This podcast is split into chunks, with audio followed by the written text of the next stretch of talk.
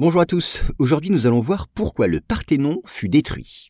Alors, célèbre monument édifié au 5e siècle avant Jésus-Christ sur l'acropole d'Athènes, le Parthénon fut en partie détruit en 1687. Et l'événement se produisit au cours d'une guerre opposant la République de Venise à l'Empire ottoman. Vous allez voir. Soulignons d'abord que dès le XIIIe siècle, Venise conquit de nombreux territoires dans la mer Égée et la Méditerranée orientale, comme l'Eubée, la Morée ou encore l'île de Chypre.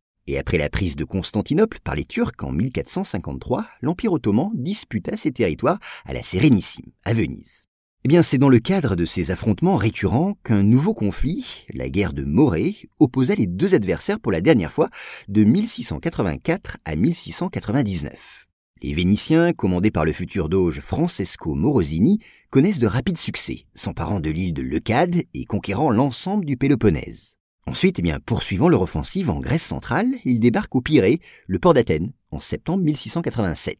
Alors, pris de court, les Ottomans évacuent la ville d'Athènes et se réfugient dans l'acropole, transformée en forteresse. Selon leur habitude, les Turcs ont converti le Parthénon, où une église avait été édifiée, peut-être au VIe siècle, en mosquée. Une résidence, destinée aux gardiens du harem, y a également trouvé place. Mais une partie du temple, jugée offrir une protection suffisante, est également utilisée comme poudrière, alors, durant le siège d'Athènes, un tir de mortier vénitien, le 26 septembre 1687, atteint ses poudres et provoque une forte explosion.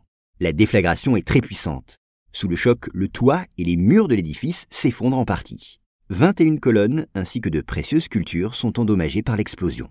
Mais attention, elle n'est pas la seule à avoir provoqué la ruine du monument. En effet, les Vénitiens cherchent à piller les vestiges du temple. Et selon les usages du temps, Morosini lui-même considère que de prestigieuses sculptures, comme les statues d'Athéna et de Poséidon, font partie du butin du vainqueur. Enfin, après le départ des Vénitiens en 1688, les Turcs reprennent possession de l'acropole. Ils utilisent des débris de l'explosion pour construire des habitations, achevant la destruction du bâtiment.